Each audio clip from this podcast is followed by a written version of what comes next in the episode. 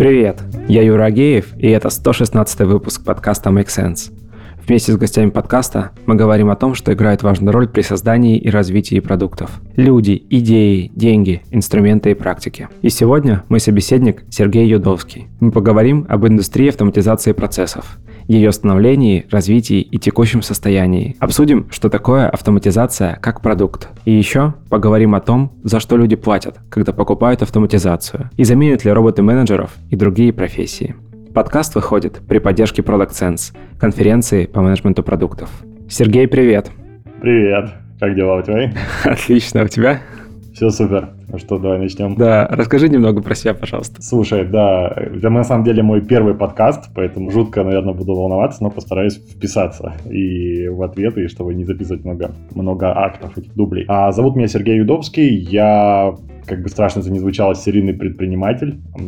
Сам я родился в Казахстане, 10 а лет назад перебрался в Москву. Один из моих самых успешных бизнесов — это телекоммуникационная компания. В принципе, я всегда тяготел к IT, бэкграунд у меня учитель математики, поэтому я еще таким точным наукам тяготею. Вот. Ну, а сейчас, как ты сам знаешь, и, собственно, тема нашего с тобой как раз разговора — это роботизация, программная роботизация процессов и наш стартап прекрасный, который э, помогает людям избавляться от рутины с помощью роботов программных. Как он называется? Что потом нашли? А, наша, да, компания называется Электроник. А в России она называется Электроник, как фильм, mm-hmm. если ты помнишь такой Конечно, да, да, да.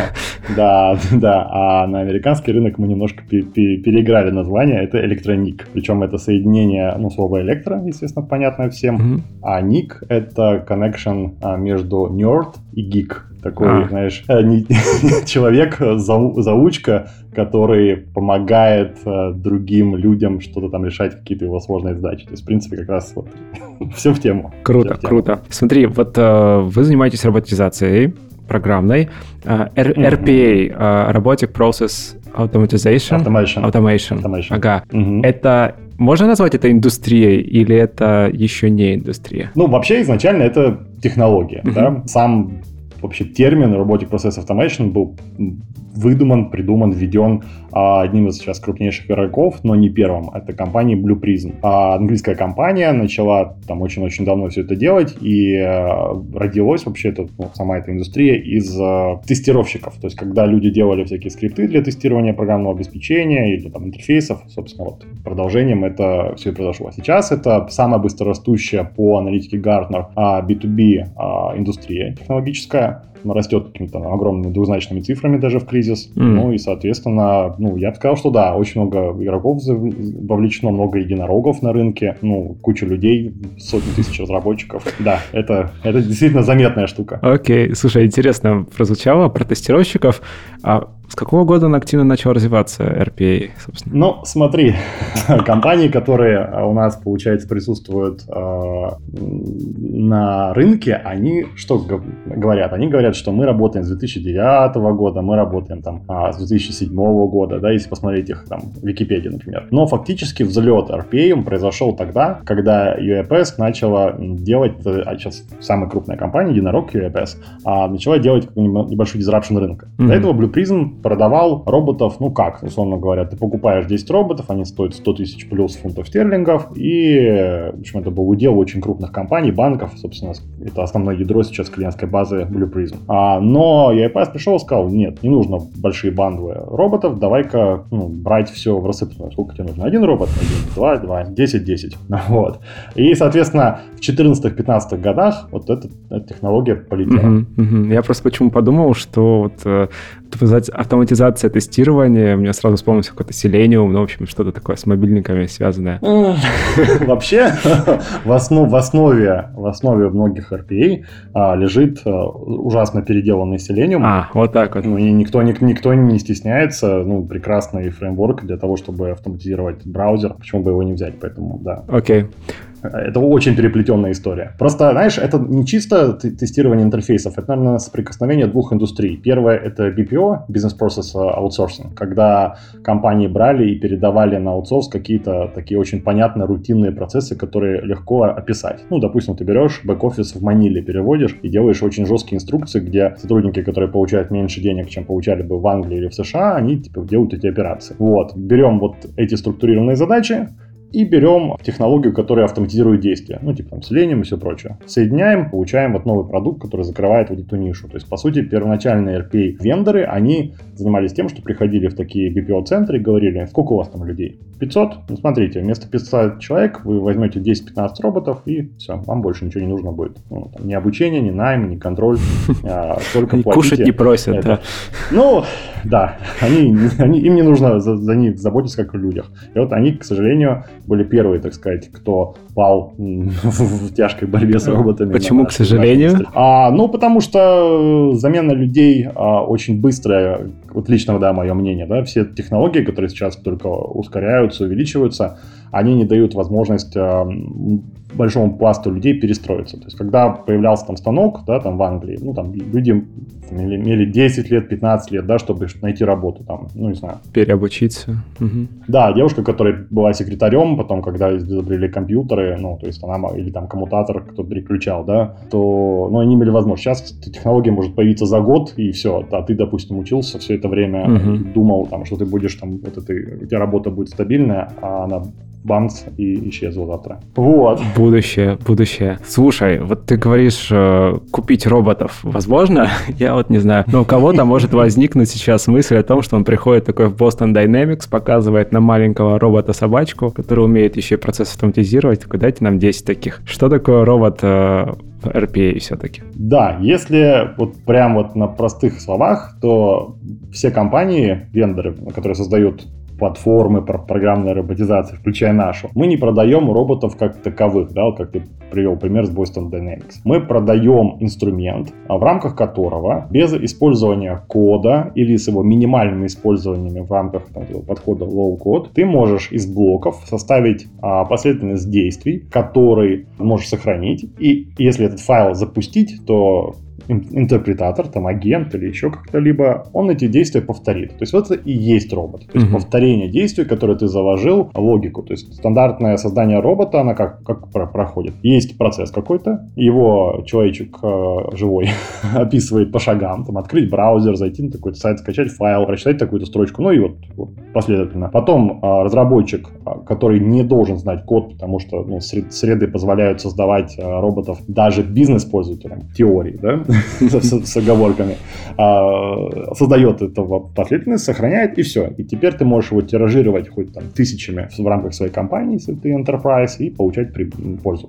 Робот по-своему, что он делает? Он может открыть браузер, там что с ним производить, может открыть любую программу, а, может э, открыть любой файл, по сути, все взаимодействие робота происходит на уровне графического интерфейса. То есть он не пытается как-то кодом строиться. И вот это, кстати, главный плюс, и почему э, роботизация полетела прям везде.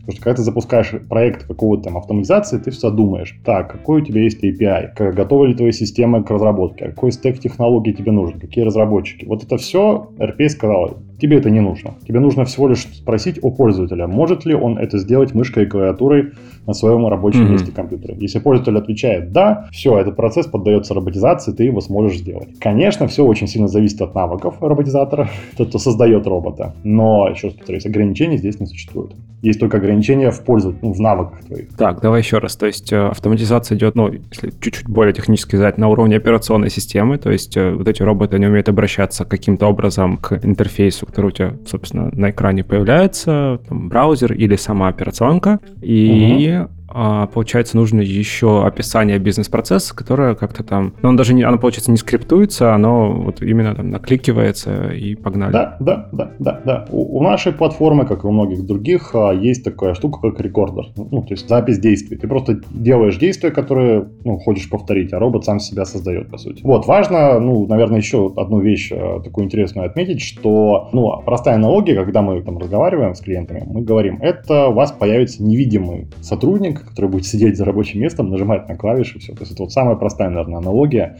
которая приносит.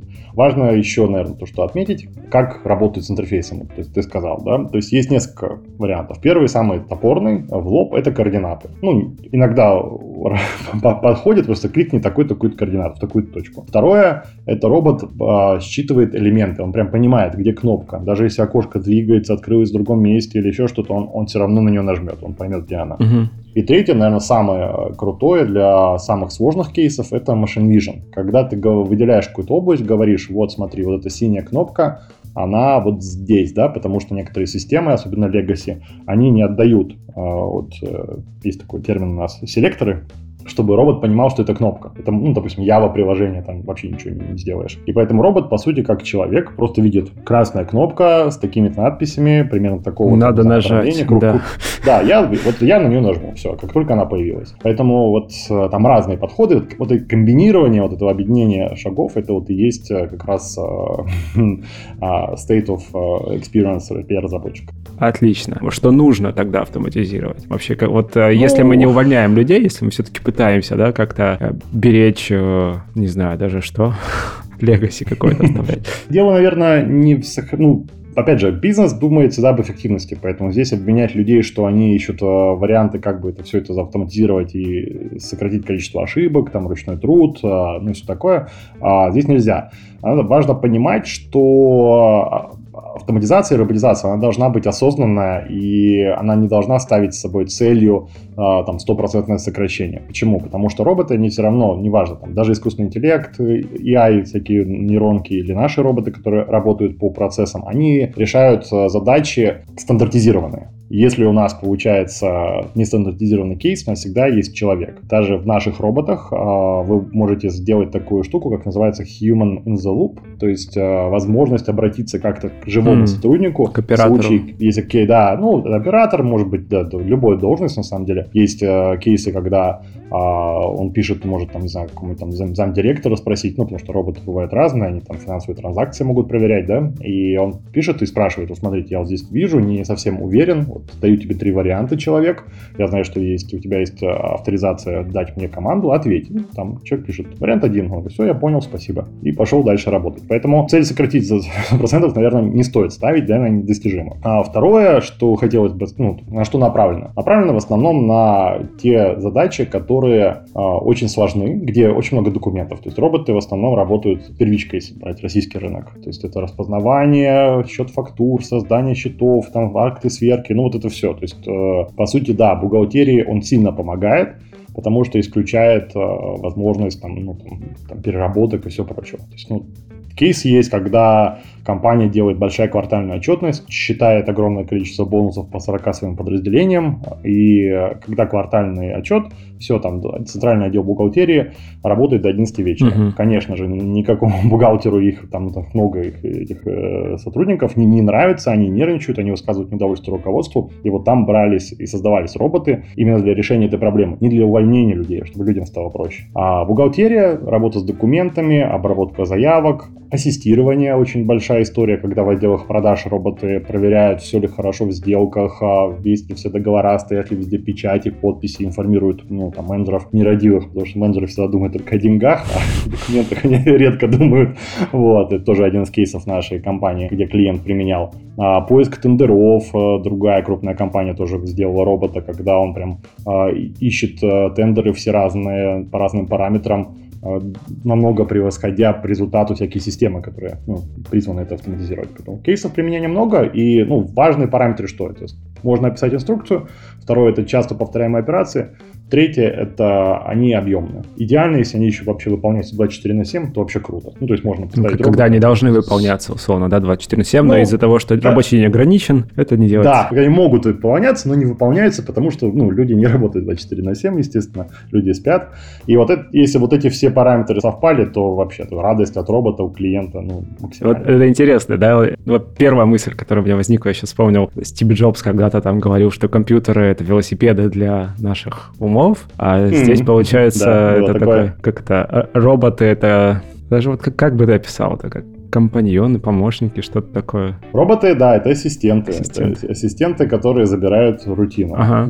Конечно, иногда они забирают очень много рутины и происходит сокращение каких-то отделов, но а, чаще мы видим, что там 1, 2, 3 часа это большинство кейсов. То есть, ну, часто люди, особенно в компаниях, Они не делают рутину целый день. Ну, такого не бывает. Это какая-то комбинация между когнитивными задачами, а, задачами по коллаборации между сотрудниками взаимодействия, да, и а, задачи по решению вот именно таких, таких рутинных задач, mm-hmm. ну, операций. Вот. Сори за англицизмы, мы работаем просто и на американский рынок.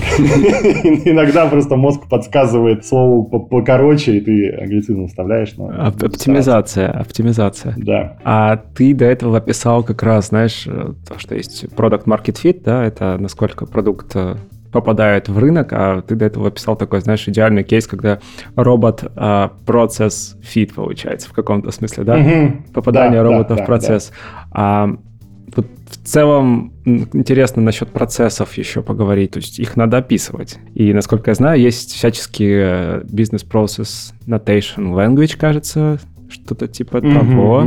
Все так. Интересно узнать вот про какую-то, не знаю, структуризацию этих процессов, а, может быть, категоризацию самых основных. Ну, давай попробуем, чтобы это еще было всем интересно. Я расскажу, как вообще сбор процессов эта задача решается. Ну, есть э, несколько подходов. Э, что-то я расскажу, как делается с помощью наших продуктов, что-то есть вообще на рынке. А, ну, самый простой. Э, взяли, э, подошли к человеку, спросили, что он делает. Он записал видеоролик, отдали разработчику. Разработчик по этому видеоролику сделал роботизацию робота. Ну, просто. А если мы не знаем, у какого сотрудника есть рутина, с какого процесса начать, есть вариант использовать программы Process Discovery. Это достаточно дорогие, которые реально работают штуки, а, типа Selenium. А, когда ты устанавливаешь на кучу компьютеров, они анализируют, как а, сотрудники взаимодействуют mm-hmm. с программным обеспечением. После этого они выдают какую-то такую карту действий. Садятся умные ребята-аналитики, чуть-чуть причесывают эту карту действий, убирают там артефакты, называется лапша, нудл. И лапшу, короче, убирают, остается вот каркас процесса. Его тоже отдают, ну, оценивают, во-первых, сколько там можно сократить по деньгам, потому что, скорее всего, это уже не один сотрудник, а какой-то там отдел, например, да, или группа, и делают робота. А мы, ну, естественно, мы пошли немножко попроще. То есть надо понимать, что электроник не работает на рынке прям супер-пупер enterprise какого-то высокого, где плавают наши конкуренты EPS или Blue Prism. Мы работаем на больше таком мид-маркете, и мы сделали собственную штуку, да, собственный продукт по аналитике продуктивности сотрудника. Он также устанавливается там 10, 15, 100 человек и выдает рекомендации по рутине. То есть мы уже точно знаем, что если происходит там копирование между там Excel, например, mm-hmm. и 1С а, часто или еще что-то, ну, по нас паттерны все эти накоплены, и мы понимаем, вот смотри, вот а, у таких-то сотрудников или у такого-то 30% в день рутины. Какой? Вот такой. В каких приложениях? Вот таких. То есть ты можешь уже к нему точно подойти и... Блин, круто. Нет, правда, я просто это... Я вот прямые аналогии вижу, знаешь, э, даже с процессом Discovery э, в продуктовой разработке, когда ты пытаешься найти проблемы пользователя и идентифицировать, что ты можешь решить, каким образом и так далее, а у вас получается это уже прям автоматизировано. Ну да, да, то есть мы, да, мы, мы как вот если даже уходить немножко рассказать про, про электроник, да, то есть он, это платформа, а, и мы разбиты на разные продукты. Вот один из продуктов это продуктивити аналитика, да, это вот как раз то, что позволяет находить. Но самое интересное, что на основании инсайтов, ну, данных, которые выходят от этой аналитики, не всегда происходит создание роботов, потому что часто ты можешь просто обучить сотрудника, потому что он не знает, что не надо копировать mm-hmm. из Excel, а оказывается можно загрузить, есть upload, например, да, по, в системе. Можно изменить бизнес-процесс, потому что оказывается, что сотрудник вообще не должен был это делать, а для ну, руководителя ничего себе у меня вот оказывается, он вот этим он занимается. И только в последних каких-то кейсах, уже сложных, там признают, что да, обучение, изменение процесса или там какая-то собственная автоматизация текущего программного обеспечения не помогает. Вот это роботы. Mm-hmm. Вот. Второй продукт это сама непосредственно студия создания роботов, о которой я говорил ранее. Тут важно отметить еще, наверное, гигантскую проблему и почему вот, ну, вообще электроник взлетел. Мы сейчас компания, которая ну, входит в топ-50 глобальных RPA-платформ по всему миру, признана Гартнером, это крупнейшее аналитическое агентство. Мы вошли в список аспирантов Everest Group, одной из крупнейших, э, там, к слову, вообще нет российских компаний, там всего 30 RPA-платформ, по-моему. Мы третье место занимаем по отзывам G2, uh-huh. это крупнейший портал по закупкам софта в Северной Америке. Почему мы так э, хорошо растем и почему мы нашли свое место, когда игроков ну, реально много? Мы увидели проблему, что когда ты создаешь роботов, ты создаешь его под процесс, вот как ты говорил, а, но большие крупные компании, они направлены на крупные процессы. где вовлечено очень много людей.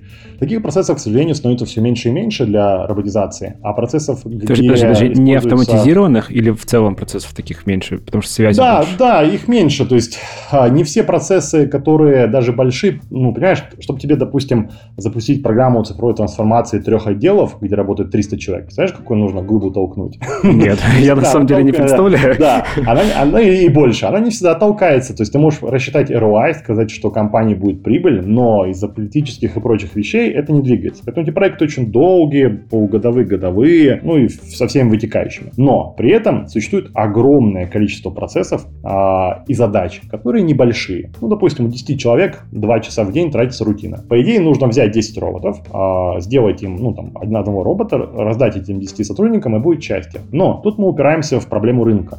Проблема рынка, что изначально, как мы с тобой говорили, тарификации, тарифные планы строятся под замену сотрудников подчастую, mm-hmm. есть увольнение. Соответственно, робот может стоить 6-8 тысяч евро в год, а плюс создание его, плюс там еще ну, поддержка, то есть может доходить до там, 15-20 евро. Это вот ну, наши Тысяч, конкуренты. Да. да, да, да, да. И соответственно, если у тебя для 10 человек процесс. 2 часа, ну, можешь посчитать, сколько это, а по-моему, а, идет порядка 2000 рабочих дней, да, у нас, нет, 2000 часов у нас, по-моему, рабочих идет или нет? Что я путаю. Ну, короче, не, не так много часов рабочих, да, если прикинуть, выйдет, если по 2 часа посчитать всего 10 человек, и тебе финансово не очень эффективно покупать этих роботов. А процесс прям хороший, под RP ложится, супер можно сделать. И мы сказали, ну, для нас, да, мы что сказали? Окей, мы создали среду разработки, она немножко дороже, чем у конкурентов, но зато всех роботов, которые ты создаешь, а ты за них не платишь за запуск. Потому что мы целимся как раз вот сегмент вот таких небольших а, процессов, которых очень много. Если там ставить хоть какую-то плату, тебе будет неэффективно ну, вообще использование данной технологии или продукта, в частности электроники. Плюс мы увидели большую проблему в том, что по сути, ну, это же все автоматизация. И как работает сейчас классический рынок? Ну, ты покупаешь, не знаю, Microsoft Studio, создаешь какую-то программу. Ты когда ее распространяешь, ты же не платишь за ее запуск. О, нет. Pay — это печальная практика, что за каждое рабочее место, где твоя, твой созданный робот будет запускаться, должен будешь платить. Это, это бы убило вообще любую бы разработку в мире, если бы такая модель бы существовала, ну, допустим, в девелопинге. А, но еще самое страшное, если вдруг ты перестанешь платить за лицензии роботов и среды разработки, то все, что ты создавал, в течение вот даже пяти лет перестанет вообще в принципе работать, потому что ну, оно как бы зависит от него. И это, наверное, самая большая проблема вообще сейчас э, развития там, и проникновения RPA технологий, RPA продуктов в мире. Вот мы сказали, окей, мы не хотим а, чтобы каждый компания думала про каждый следующий процесс, который она хочет роботизировать, выгоден он финансово или не выгоден. Нет. Просто посчитай, как у тебя разработчик. В 10 ну, будешь платить там x долларов, рублей. И все. И а, роботизируй любое количество. И вот как раз вот э, наша студия построена на этом принципе. Uh-huh. Ну, есть еще третий продукт. Это оркестратор. Когда у тебя в компании 10 плюс роботов, тебе хочется понимать, работают ли они нормально, нет ли там ошибок. Хочешь сделать расписание какое-то, хочешь сделать э, очереди из роботов, передачу данных между ними. Ну, понимаешь, да, один робот, допустим, проверяет банк-клиент, потом формирует отчет, передает второму, а второй, не знаю, там, что-нибудь еще делает, ну, например. И для такого взаимодействия есть оркестратор, такой аналогия босс-роботов. Это такой серверная штучка, которая позволяет администрировать всех твоих роботов. А, а вот он платный вот. уже, ну, в смысле, он... А да, да, она тоже стоит определенных денежек. Mm-hmm. Ну, нужна она достаточно компаниям, которые уже перешагнули, так сказать, ну, первые, первые успехи. То есть это уже, когда человек, там, администратор, он уже в голове не может удержать у себя, ну, что там по роботам. Да, и последний продукт это работа с документами. Это, как я говорил, что вот распознавание, вся работа и все прочее, она очень ну, как бы важная часть взаимодействия. То есть робот и документы это вообще частый кейс. Поэтому у нас есть целый продукт, который из коробки может распознавать э, все стандартные документы. Паспорта, СНИЛС. Ну, uh-huh. То есть он прям отдаешь ему тысячу документов, он тебе отдает э, переменные, где уже лежат все результаты, разбитые по полям. Ну, дальше робот с ним что-то делает. Круто, круто. То есть вы, по сути, что сделали? Вы не стали бороться с вот этими огромными игроками на том рынке, где огромные процессы, вы выбрали особый ну, вот этот сегмент среднего бизнеса и перестроили бизнес-модель. То есть получилось. Да, да, да, да. Плюс у нас, конечно же, прекрасный технологический стек, человек, потому что изначально мы все-таки боролись, и поэтому мы старались выглядеть не хуже и при сравнении. Но да, мы просто ну, опять же, компания стартовала в 2019 году. Мы начали продавать продукт примерно в августе 2019. Сейчас мы с тобой разговариваем, это октябрь 2020. Вот, мы уже перешагнули за миллион РР, то есть у нас лицензий продано больше, чем на миллион долларов подписок. И мы понимаем, что дальше расти нам или нужно стать UAPS и обогнать их, что, ну, достаточно странно, да, если прям один к одному скопировать. У нас просто денег столько нет, даже при условии того, что мы очень умные ребята. Вот где-то другое место, где еще больше а, возможностей для скорости роста и для принесения пользы, опять же, ну, клиентам. Вот мы ее нашли, вот здесь мы и живем, здесь мы растем. Круто. А за что на самом деле платят люди? Вот мы уже поговорили, что люди платят, ну то есть вот те, э, те проблемы, которые решают роботы, да, мы писали, ты писал, это то, что, ну, во-первых, сокращение полное штата, соответственно, высвобождение каких-то денег, это безопасность, а потому что ну, есть процессы, которые должны просто случаться, есть э, экономия еще времени в целом и так далее, и так далее, увеличение производительности. Но вот если с сокращением там штата все понятно, у тебя вот сразу cash flow немножко увеличивается, позитив mm-hmm. уходит в позитив, да, скажем так, то mm-hmm. все остальное, оно не очевидно. И ну, то, что там экономия времени, я не знаю, что-то типа производительность. Как да, я, это... я, понимаю. Это, кстати, вторая большая проблема а, вообще RPA а, индустрии, что продукт, он ведь а, у него как палка о двух концах. Максимальную пользу он должен, по идее, наносить пользу а, бизнес части компании, но использовать ее будут айтишники. И здесь вот очень такая и потенциал, и проблематика, потому что ты, по сути, питчешь, э, рассказываешь э, о тех результатах, которые сейчас перечислил бизнесу, а дальше ты спускаешься на IT-часть, и они начинают там, не знаю, думать, а зачем это нужно, ведь они могут решить э, другими, другими задачами. Поэтому важно понять сначала, кому мы продаем. Если мы приходим и рассказываем, что RPA нужно айтишникам, то мы ну, редко говорим про сокращение штата. Тут вообще мы говорим о том, что а с нашим продуктом ваши IT-специалисты станут просто суперменами, потому что до этого вы, ну, вы думали, какой стек, не знаю, технологии или разработки в вашей команде есть, и все, что вне этого стека, вы эти задачи решить в принципе не могли. С RPA без вопросов, потому что вы через GUI любую задачу решите. Второй момент. Если у вас в команде есть джуниор-разработчики, они, скорее всего, не могут решить какие-то высоко, там, не знаю, уровневые задачи. С RPA они становятся, там, если уж не, не сеньорами, то медлами точно. А скорость разработки сокращается, а реиспользование созданного ну, там, кода, ну, в частности, там же вот блоки можно поставить равно, что это блоковый код, а его читать а, удобнее, понятнее, в него даже может посмотреть бизнес-пользователь и сказать, слушай, а вот здесь еще виток добавь, потому что я хочу вот здесь процесс так улучшить. Бизнес-пользователь никогда не посмотрит код и скажет добавить, не знаю, переменную или функцию.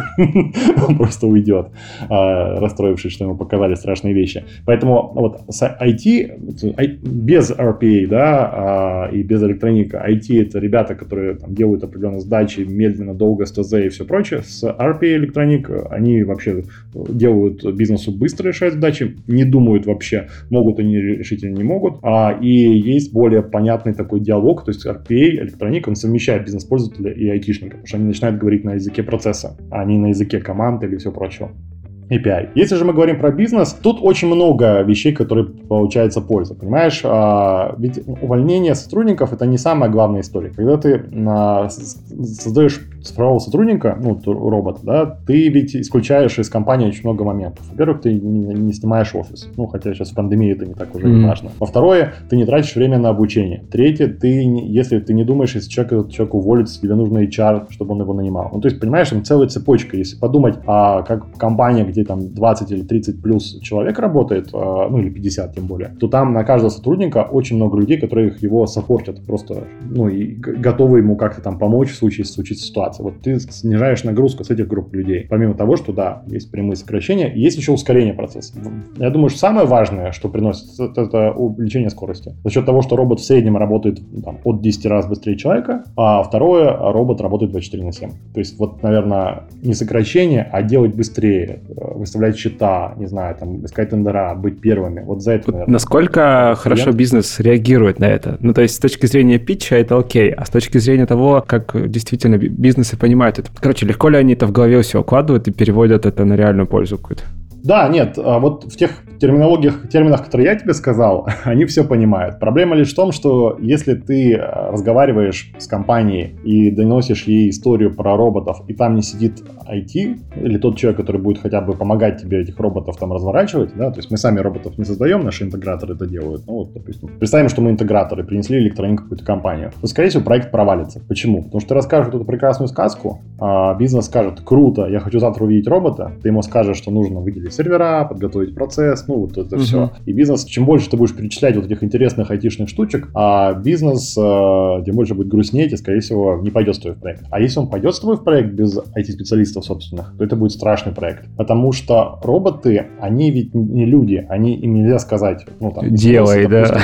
Да, да, да, да. Типа, знаешь, мне тут пришел, пришел файл какой-то новый, который не был заложен в процессе. Что мне с ним делать? Человеку можно как сказать? Слушай, иди разберись, э, что ты меня отвлекаешь?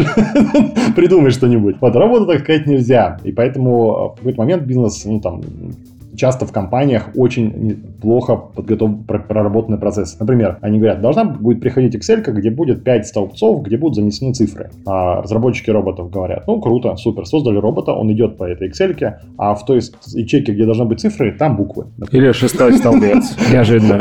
Ну да, или шестой столбец. Ну шестой столбец это еще ладно, но вот там буквы. И робот такой, э, типа, что я могу делать дальше? Это же буквы, пишет. А, и э, а, бизнес обычно говорит, а какая разница? Ну Э, здесь хорошо айтишники говорят, слушай, нет, все-таки вот роботы такая штука, надо все-таки привести данные в порядок. Поэтому, э, еще раз говорю, бизнес воспринимает все очень хорошо, даже, даже слишком хорошо.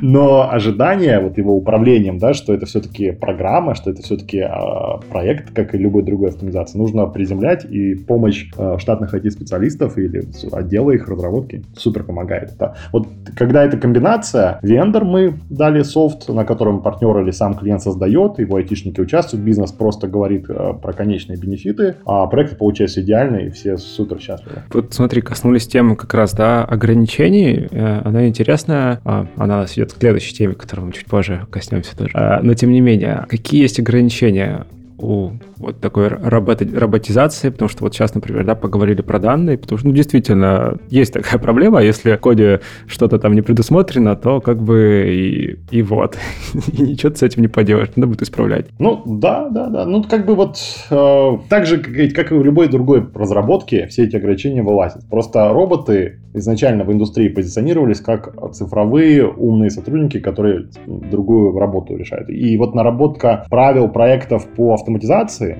она есть в индустрии. Ну, понятно, там project менеджер должен выделяться или еще что-то. А вот э, в проектах по роботизации такого нет. И большие вендоры, вот наши конкуренты, они, к сожалению, на старте для роста, они, конечно же, ну, популяризация очень это помогло, что все загорелись. Но теперь это очень сильно тормозит, потому что надо говорить, да, конечно, любой, в принципе, может создать робота, да не любой. Нужно знание процессов, нужно понимать а, хотя бы минимально, как работать с переменными, а, нужно, ну, там, хотя бы немножко логики иметь, это уже повышает уровень людей, которые должны создавать роботов. Подумал вот о чем. Ну, то есть мы в самом начале уже говорили про то, что как это, создание роботов в каком-то смысле, даже не создание роботов, а поиск процессов, которые роботы, в которых роботы могут поучаствовать в каком-то смысле похож да, на Discovery продуктовой разработки, что есть э, там робот Process Feed, э, и вот сейчас еще mm-hmm. поговорили про то, что в целом вырабатываются какие-то стандарты или начнут вырабатываться какие-то стандарты так или иначе по роботизации процессов, и, знаешь, про что подумал. Вот точно так же, как мы создаем продукты в мире, вообще в нашей реальности, да, которые решают какие-то задачи и проблемы, то по сути получается все, что, ну вот бизнес, это, наверное, какая-то более философская тема, но бизнес в целом, он состоит из набора процессов, так или иначе, да, вот угу. тебе нужно там продавать, э, делать маркетинг, делать продукт, бла-бла-бла, и получается, что вот как раз и вот эта индустрия, RPA на текущий момент это процессы автоматизации, потом, наверное, ну, уже есть и физическая автоматизация, да, там на складах Amazon роботы mm-hmm. катаются. Ну, да. То... Машины такие, машины. Да, да, да, да, да. Я к тому, что знаешь, мысль просто какая меня посетила, что в какой-то момент э, это станет действительно индустрией такой отдельной, продуктовой по замещению э, текущей реальности, текущих реальных процессов целом. Ну, смотри, да, если немножко философствовать, то на самом деле все, что может расти, а, скорее всего, можно роботизировать. Ну, понимаешь, да? То есть нельзя... Что ты имеешь в виду ну, А, Р- расти в количестве и в, повторя... в повторяемости. То есть, если у нас есть колл-центр, который мы наращиваем постоянно, там, не знаю, сначала было 10 человек, потом 50, потом 100, в следующем году мы ставим планы 1000, то, скорее всего, чем больше там людей, тем, чем, тем там, в общем, становится одно- однотипных, да, тем, тем там процессы все больше и больше структурированы, и, значит, там э, максимальное количество роботов. То есть, чем больше у нас людей, мы, по-моему, несколько подкастов назад это уже обсуждали, чем больше у нас людей, тем больше мы вынуждены, в принципе, структурировать процессы, а это значит, что таким образом мы делаем их более, более машинно. роботизированно. Да, да, Да, тут я хотел бы закончить мысль, что это очень похоже вот, ну, ну, философство немножко, да, на такую цифровую эволюцию. То есть, как бы система, она себя балансирует. То есть, как только она видит, что у тебя неэффективно расходуются ресурсы, а ну, превращать человека, который каждый день делает одни и те же операции, их много, это явно неэффективное расходование ресурсов прекрасных людей, которые могли бы создавать что-то великое, то вот эта система говорит, так, надо помочь, надо вот этих людей, ну, в кавычках, безусловно, помочь, как-то вот э, избавить их от работы, чтобы они могли создавать что-то более ценное. Например, не знаю, пойти в ТикТок. Например, вот нам сейчас кажется, да, что а, люди, допустим, не работают в колл-центрах, а записывают ТикТок-видео, это глупо. А я есть, не считаю. Мне кажется, что это очередной виток, когда эволюция, как мы как вид пытаемся проверить, а что же дальше будет эффективно, что же дальше нам поможет. Может быть, ТикТок ответ на это будущее. Никто не знает. Надеюсь, Ну, вот, нет. как раз да, эволю- эволюцион- эволюционный перебор, он как раз это все и помогает, да, проверить его. А роботы, они не дают а, большому количеству людей а, зависнуть, так сказать, на какой-то ступеньке вот этого эволюционного перебора технологического развития. Они, ну, там, роботы, любая другая автоматизация, они говорят так, нет, короче, займись чем-то поинтересным.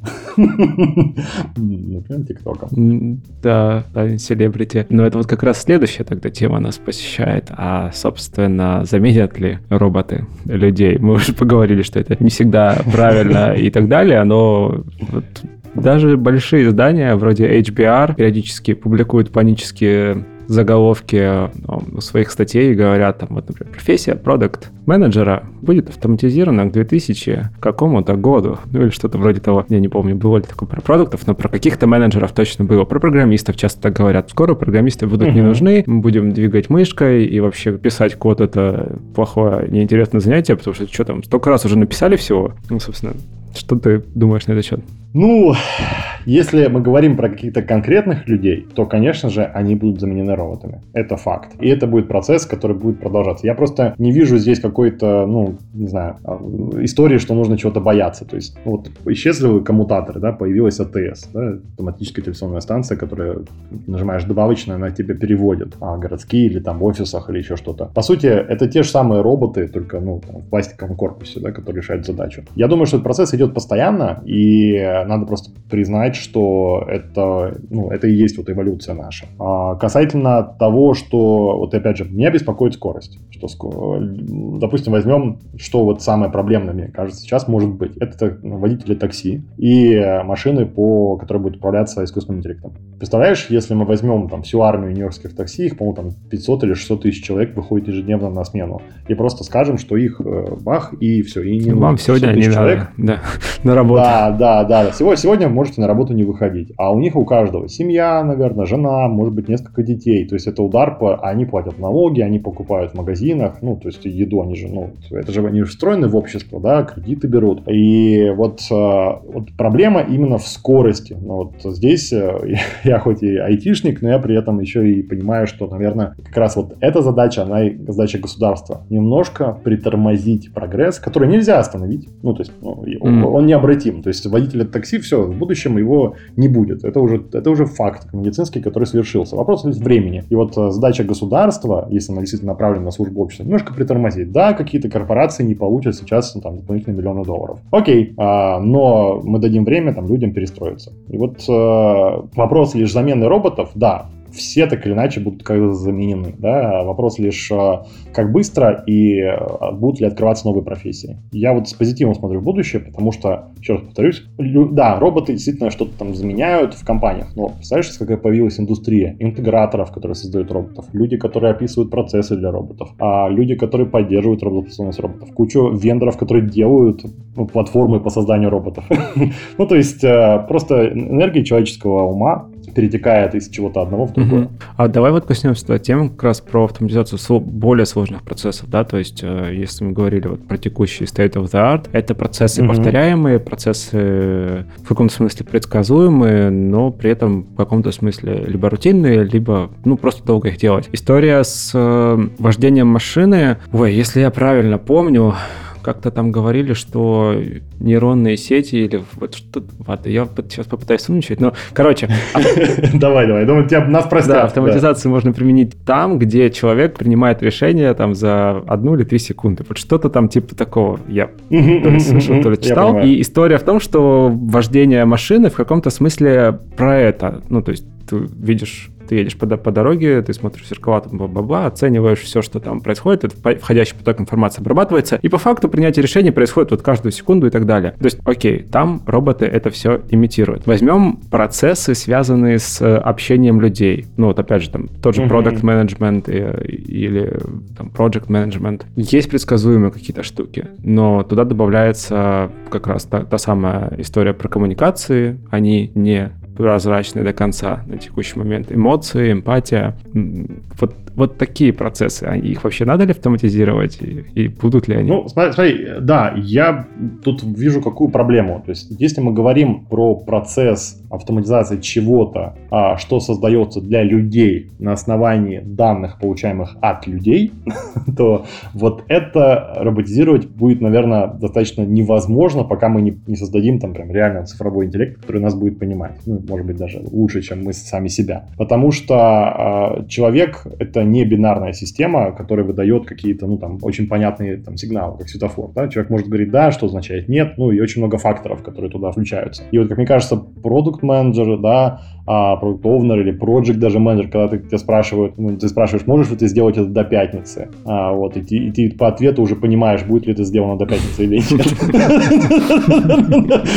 Причем и там, и там, и там тебе говорят да, но ты в какой-то какой-то да, ты взвешиваешь и говоришь, нет, это не то, да. Давай другое, да. Да, да, да, да, давай, давай честно поговорим. Тебе говорят, ну, вздыхают и говорят, ну, на самом деле нет, это, если честно, будет в среду. Ты говоришь, ну, окей, спасибо, что ты честен. И вот как раз вот такое вот история, ну, э, ну, то есть человек неэффективное существо. Вообще мы неэффективная система в целом. То есть мы очень как организм эффективны, да, вот, ну, взаимодействия всякие наши, там, органы и все такое.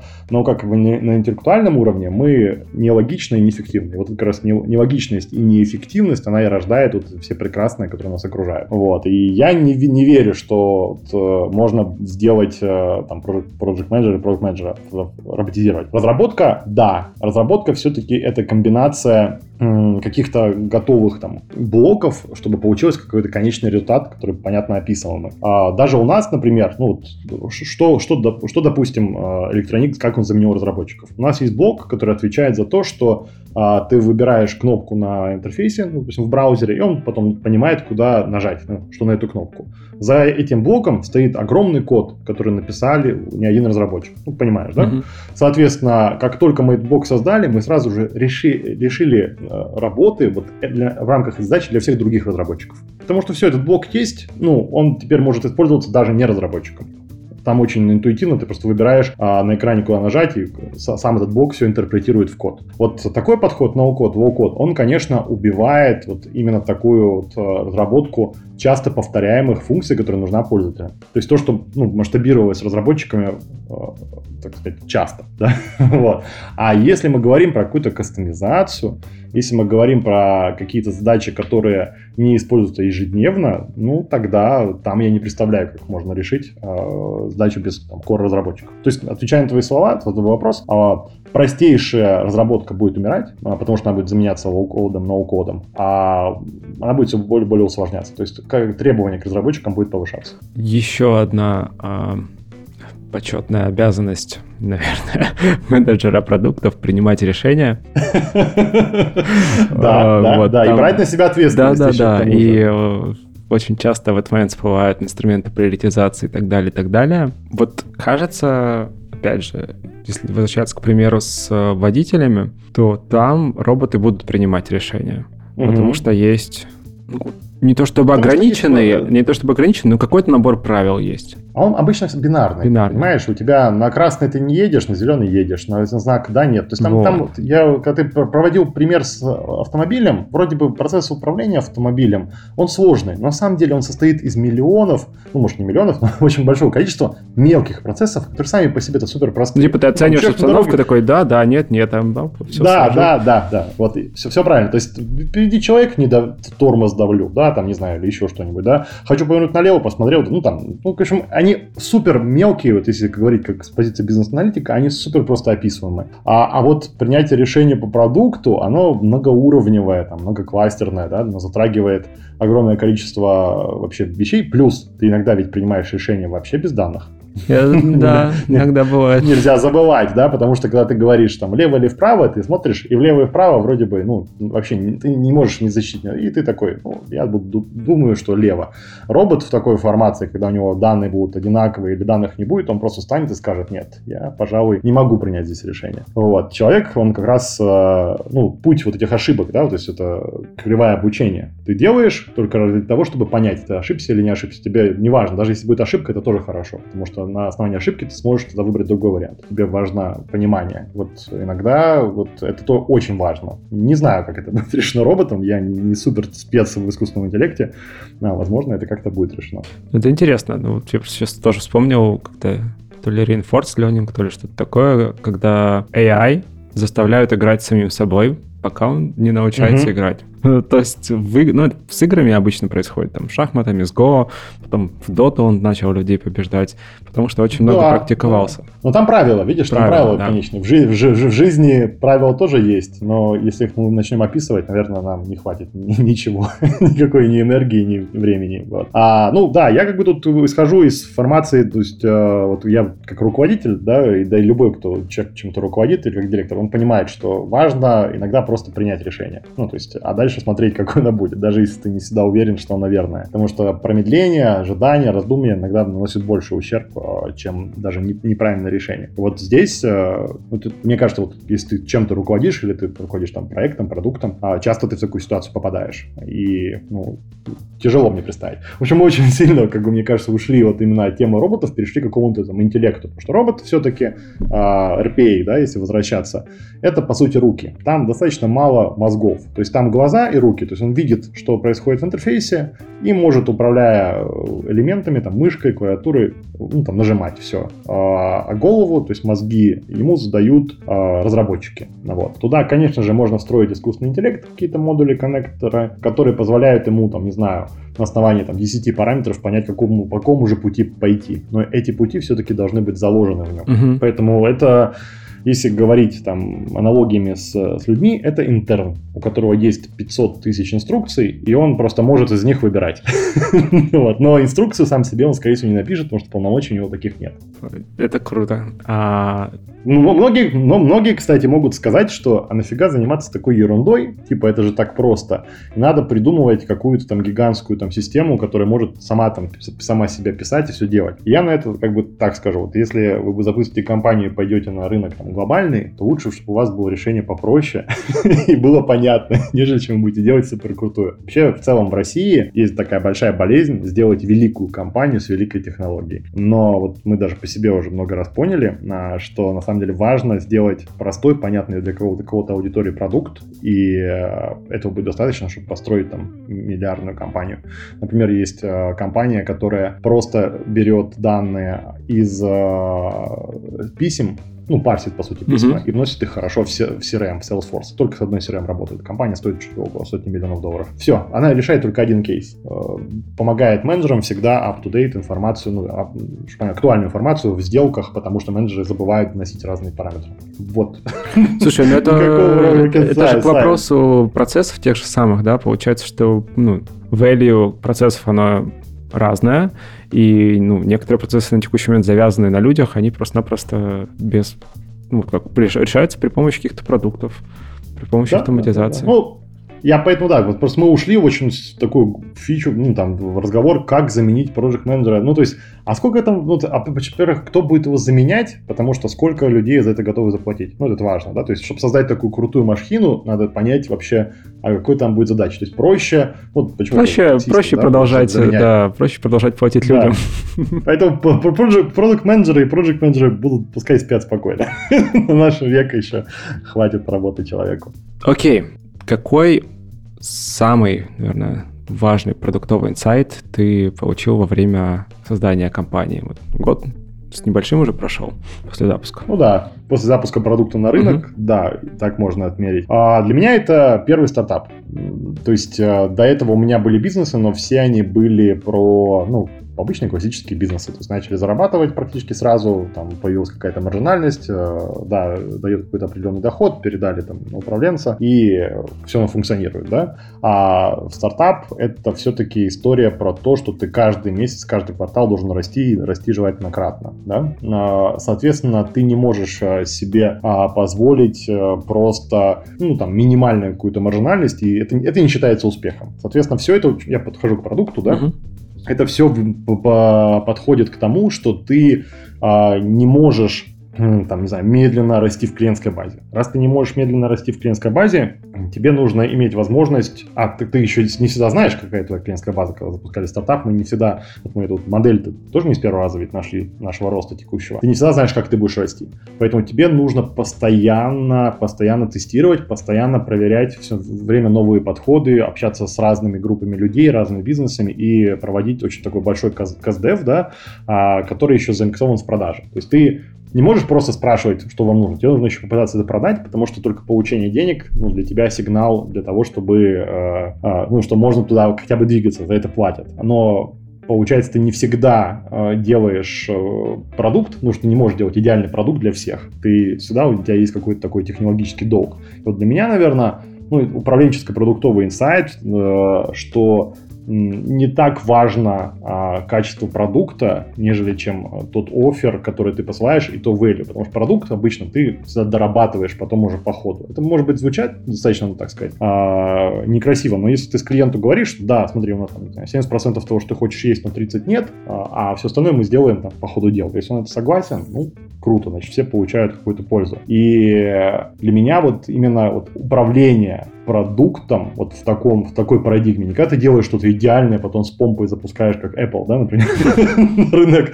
вот, и потом такой все приходят, тебя покупают, и ты миллиардер. Вот для меня это, наверное, стало инсайтом, потому что, ну, у меня такого опыта нет, этому приходилось учиться.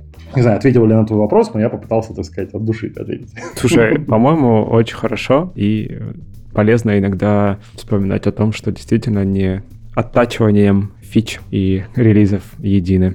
Да, но они тоже нужны, они, ну, у нас есть, э, ну, мы делаем как, то есть мы выпускаем там каждую неделю э, такие, ну, апдейты продукта, а потом, когда накопится красивое количество фич, которых можем говорить, мы делаем такой паблик-релиз маркетинговый, мы типа с помпой там записываем, говорим, вот, мы выпустили такие функциональности. Это помогает клиентам вернуть внимание клиента, знаешь, то есть они такие, о, у электроника что-то там, не знаю, 4.0 вышел какой-то, Феникс релиз, ну пойдем посмотрим. На самом деле эти фичи уже все были, просто ты же не будешь за каждую маленькую фичу человека приглашать, а вот что такое такое помпезное с YouTube-роликом, с, с продакшеном, они приходят. Такая асинхронность информации, да-да-да. Да, да, да. То есть мы как бы такой, такой себе нашли ну, способ коммуникации, и нам поэтому над нами иногда даже там конкуренты говорят, «А что, откуда у вас ресурсы каждый там, месяц выпускать релизы или каждые два? Ну, мы их и так выпускаем. Ну, это не такие релизы, которые мы прям полтора месяца готовим. Просто есть другой подход. Много-много чего-то делать, и потом в один день дать доступ. Вот мы немножко по-другому подходим к продуктной, продуктовой стратегии. Более короткие итерации. Угу. Круто. Сергей, спасибо тебе большое, что нашел время на беседу. Было очень интересно. Да, спасибо тебе большое, что пригласил. Мне всегда рад я рассказать, так сказать, и про нашу компанию, и про то, что в нашей индустрии происходит. Спасибо. Здорово. Спасибо. Пока-пока. Итак, в этом выпуске подкаста Make Sense вместе с Сергеем Юдовским мы поговорили об индустрии автоматизации процессов, ее становлении, развитии и текущем состоянии. Обсудили, что такое автоматизация как продукт. И еще поговорили о том, за что люди платят, когда покупают автоматизацию, и заменят ли роботы менеджеров и другие профессии. Подкаст выходит при поддержке Product Sense, конференции по менеджменту продуктов. Если вам понравился выпуск и вы считаете информацию, которая прозвучала полезной, пожалуйста, поделитесь ссылкой на выпуск со своими друзьями, коллегами, знакомыми. Ставьте лайки и оставляйте комментарии в сервисах, где слушаете подкаст. Это поможет большему количеству людей узнать о том, что он существует.